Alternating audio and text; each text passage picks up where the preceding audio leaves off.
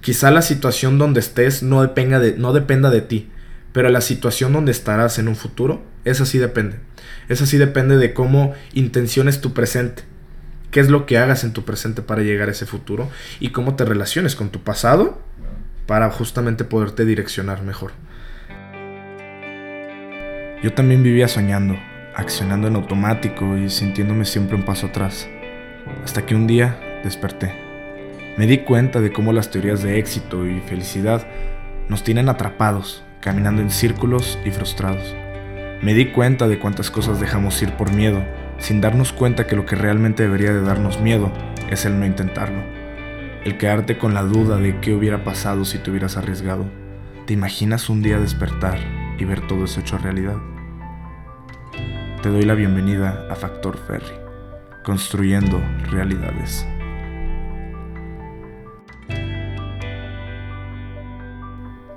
¿Qué tal, gente? ¿Cómo están? Hace mucho que no nos escuchábamos por aquí. Este. Esta vez lo que les quiero compartir es un poco más concreto. Hace aproximadamente una semana estaba con unos chicos de una universidad de Colima. Estábamos en un campamento. Y eh, en uno de los momentos en los que estábamos eh, juntos en equipo, eh, leímos una historia. Una parábola en específico. Y antes de que se me asusten cuando yo digo la palabra parábola, créanme que la reflexión va más allá de lo que puede parecer. Se las voy a leer. Es la parábola de los talentos. Porque el reino de los cielos es como un hombre que yéndose lejos llamó a sus siervos y les entregó sus bienes. A uno le dio cinco talentos, a otro dos y a otro uno, a cada uno conforme su capacidad, y luego se fue lejos. Y el que había recibido cinco talentos fue y negoció con ellos y ganó otros cinco talentos. Asimismo, el que había recibido dos ganó también otros dos. Pero el que había recibido solo uno fue y cavó en la tierra y escondió el dinero de su señor. Después de mucho tiempo vino el señor de aquellos siervos y arregló cuentas con ellos. Y llegando el que había recibido cinco talentos, trajo otros cinco talentos diciendo, Señor, cinco talentos me entregaste, Aquí tienes, he ganado otros cinco talentos sobre ellos. Y su señor le dijo, Bien, buen siervo y fiel. Sobre lo poco has sido fiel, sobre lo mucho te pondré. Entra en el gozo de tu señor. Llegando también el que había recibido dos talentos, dijo, Señor, dos talentos me entregaste, aquí tienes, he ganado otros dos talentos con ellos. Su señor le dijo, Bien, buen siervo y fiel. Sobre poco has sido fiel, sobre mucho te pondré. Entra en el gozo de tu señor. Pero llegando entonces el que había recibido un talento, dijo, Señor, te conocía que eres un hombre duro, que ciegas donde no sembraste y recoges donde no esparciste. Por lo cual tuve miedo y fui y escondí tu, talento en la tierra. Aquí tienes lo que es tuyo. Respondiendo entonces su señor, le dijo, Siervo malo y negligente, sabías que ciego donde no sembré y que recojo donde no esparcí. Por tanto, debías haber dado mi dinero a los banqueros, y al venir yo, hubiera recibido lo que es mío con intereses. Quítenle entonces el talento y denlo al que tiene diez talentos, porque el que tiene le será dado y tendrá más, y al que no tiene, aun lo que tiene se le será quitado. Y al siervo inútil, echadle en las tinieblas de afuera, ahí será el lloro y el crujir de dientes. Palabra de Dios, esto es del libro de Mateo, lo que yo quiero analizar es el mensaje de esta parábola que nos da un mensaje muy claro y muy obvio a todos, no nada más a los religiosos. Eh, literalmente se están hablando de talentos, ¿no? Se está hablando de qué hacemos con lo que tenemos, qué hacemos con los talentos que tenemos. Eh, aquí yo veo diferentes reflexiones o diferentes enseñanzas. Una de ellas es que todos tenemos talentos y es muy fácil compararnos con los demás y ver que otros tienen más que nosotros o, o eso pensamos, nosotros pensamos que otras personas tienen más que nosotros y a veces el ver que tenemos menos o sí nos puede asustar o nos puede hacer sentir menos, nos puede hacer querer ocultarlo para, para no exhibirlo por el, por el riesgo que eso podría, podría entender. Y aquí lo que entendemos es que la persona que se le dieron cinco talentos, se le exigieron otros cinco, pero la persona que se le dieron dos, no le exigieron cinco como al primero, sino que solamente se le exigieron otros dos. Se le exigió en base a sus capacidades, a sus talentos que esa persona tenía. Entonces, cada quien tenemos circunstancias muy distintas en las que vivimos y cada quien tenemos eh, diferentes talentos o diferentes capacidades que tenemos. Y no sirve de nada compararnos porque para cada quien va a ser diferente dependiendo de lo que tenemos, de lo que somos, del momento en el que estamos, es lo que vamos a poder hacer. Y va a ser igualmente bueno o igualmente malo. ¿Sí me explico? El otro mensaje que yo veo aquí es, es un mensaje muy específico de capacidades nuestras o talentos. Nosotros muchas veces creemos que los talentos es algo que se nos da, es algo que simplemente nacemos con ellos y si no lo tenemos, ni modo. Nosotros decimos, ah, es que no tengo el talento para cantar o para hacer X o Y cosa. Y aquí lo que podemos ver es que hay talentos que sí se nos dan y que, y que nacemos y ya los tenemos, pero también hay otros que podemos nosotros desarrollar. Nada más tenemos que tener el trabajo de ir y conseguir de ir a desarrollar esos talentos, porque no todo se nos va a ser dado. No nada más tenemos que frustrarnos y decir, es que yo no tengo el talento para hacer esto, sino ver qué es lo que tengo que hacer y cuántas horas de experiencia necesito para poder desarrollar ese talento. Ese talento que quiero, quiero tener o que quiero realizar. Al final, eh, la gente que no nació con el talento, le leí en un libro una vez, en el libro de Omar Villalobos, de Ser chingón sin ir a Harvard, me parece. Él comentaba que la gente que no, que no había nacido con un talento, sino que lo había desarrollado, tenía incluso más probabilidades de tener éxito que la gente que había nacido con ese talento.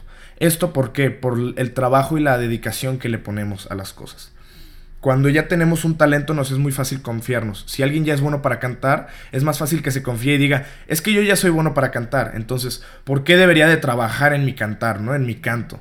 Y entonces las probabilidades de tener éxito en la industria de la música disminuyen porque no le va a dar la dedicación que una persona que no tenía ese talento trabajó lo que tenía que trabajar para desarrollar ese talento y, eh, y al final logró desarrollar una muy buena voz esa persona ya tiene la costumbre de, la dedicación, de trabajar su voz, de cuidarla, y al final, en un futuro, va a ser mucho mejor que incluso esa persona que tenía el talento desde un principio. Entonces las probabilidades de éxito son mayores, y son muchos los cantantes que conocemos que en un principio no cantaban bien, no tenían la mejor voz, pero con trabajo, con dedicación, con, clases incluso, logran desarrollarse. Yo uso el ejemplo del canto simplemente por poner un ejemplo muy eh, palpable pero esto aplica para todo, para todo tipo de talentos. Entonces, no frustrarnos de lo que tenemos o no tenemos, sino ver los talentos que tenemos y aprovecharlos para entonces poder desarrollar otros talentos encima de ellos. Y eso es, eso es lo que, sí, en el modo religioso eso es lo que Dios quiere de nosotros. Pero independientemente del, del lado religioso, no deberíamos de necesitar que, que Dios o alguien nos exija que trabajemos nuestros talentos y que desarrollemos otros. Al final nos conviene a nosotros mismos, nos conviene a nosotros mismos dar más, usar lo que tenemos para tener más y ser cada vez mejores, ser unas personas mucho más completas. El mensaje más importante que, que yo analicé con los chicos de esta universidad que les contaba era cuando yo les comento esto de que es muy fácil compararnos con los demás porque otros tienen más, otros tienen menos. Eh, realmente no sabemos cuántos talentos o qué, o qué tan buenas son las otras personas y qué tan malos somos nosotros. O sea, nosotros nos comparamos por indicadores muy banales. Pero hablando del sentimiento personal, el, el, siervo que solamente tenía un talento se sintió en desventaja, se sintió que tenía todas las condiciones en contra y que si él se arriesgaba, le podía ir muy mal y podía, y le podía ir muy mal, ¿no? Entonces, lo que empezamos a compartir en ese eh, grupo era un momento en el que hubiera sentido que tenías todas las cartas en contra. Un momento en el que hubiera sentido que tú no tenías nada bueno que dar, que no tenías nada bueno y que realmente no tenías nada, ningún talento incluso, ¿no? O que tenías mínimos y que el que tenías no servía para desarrollar otros. Entonces yo les voy a compartir la historia que yo les compartí en aquel momento porque fue un momento muy curioso ese campamento hace una semana, eh, porque yo recién había...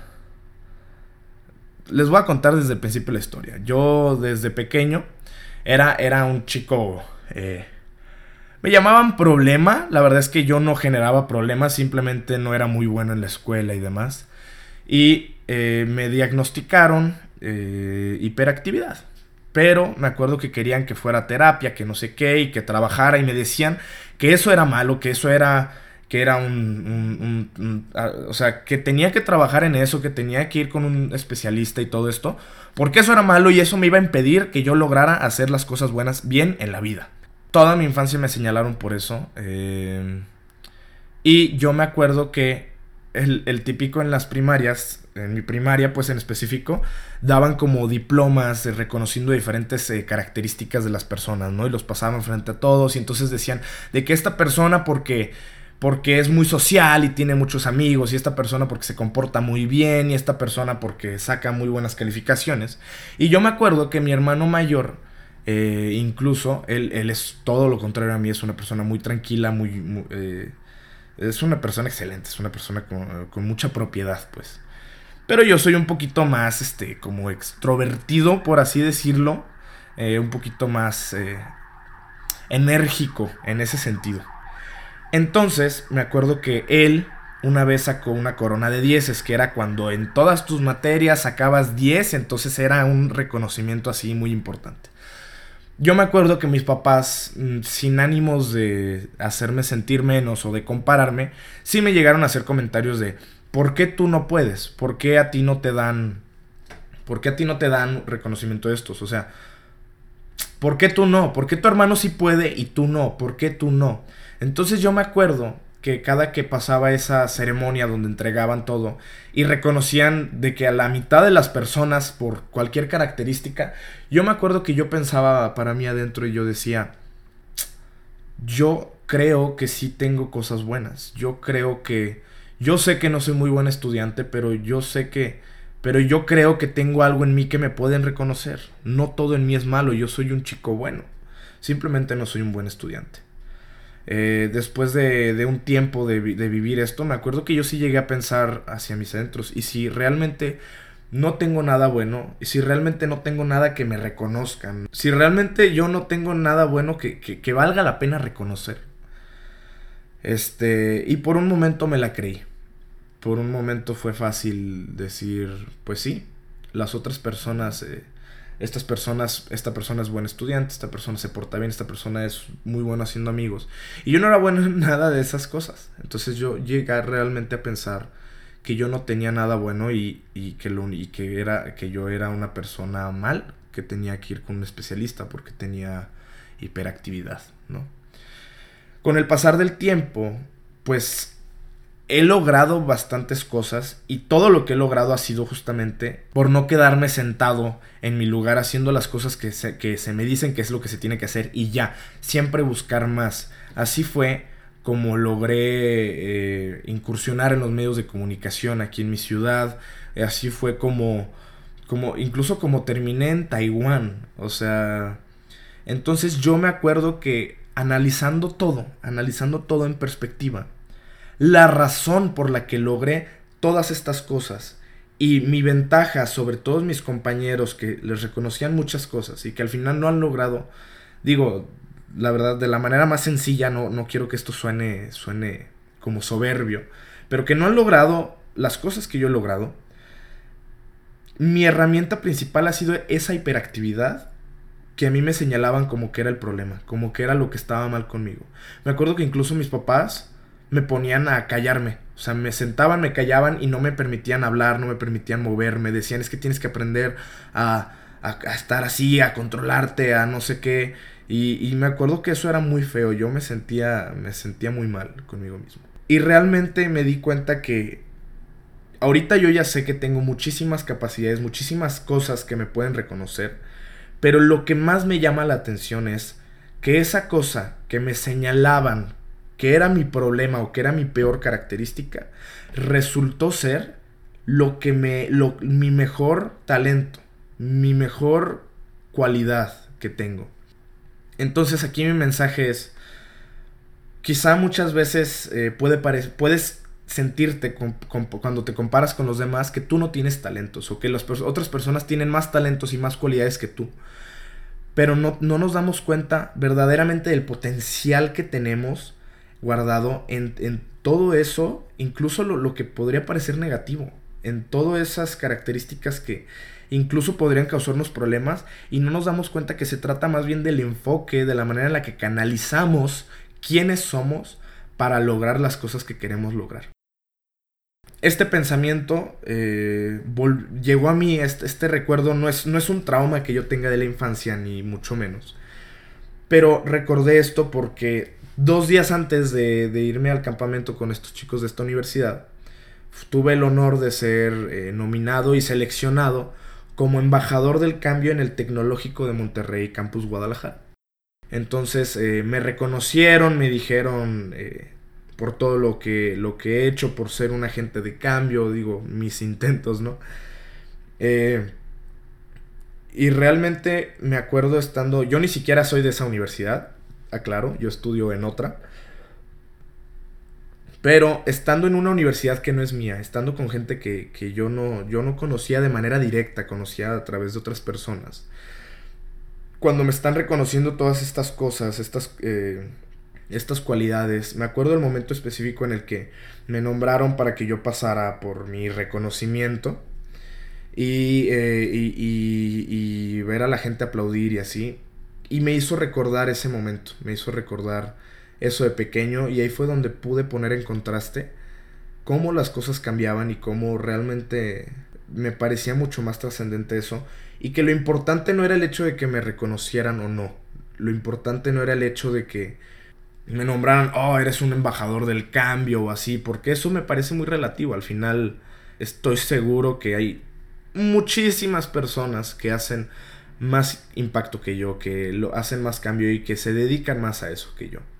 Este, pero lo importante no es, es que eso simplemente es, es un, es un, es una representación de las cosas que sí he podido hacer y del cambio y de, y, y verdaderamente de, de la persona más bien que yo he logrado ser, a pesar de en algún momento haber sentido que tenía todas las cartas en contra. Resulta que esas cartas en contra eran simplemente mi característica más especial, gritándome que le hiciera caso y que me iba a llevar lejos. Entonces, piensen, piensen en, sus características, piensen en sus momentos que, que, sienten que, que son las cartas en contra que ustedes tienen en la vida. Y dense cuenta de cómo, por más mal que esté la situación, por más mal que esté su contexto o su historia, porque yo sé, yo sé que hay, hay situaciones horribles y que no siempre se puede hacer lo que uno quiere. Incluso ahí siempre hay un margen, eh, hay un margen de, de talentos, hay un margen de capacidad que puedes tú hacer para salir adelante, para hacer más.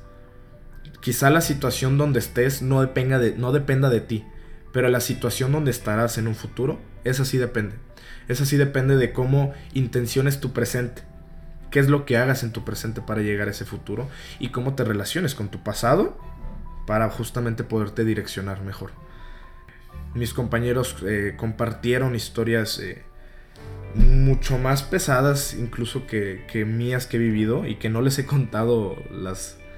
No les he contado realmente mucho de mí. Esto es un poquito, poquito, una embarradita de, de lo que les he contado acerca de mí, de lo que yo hago.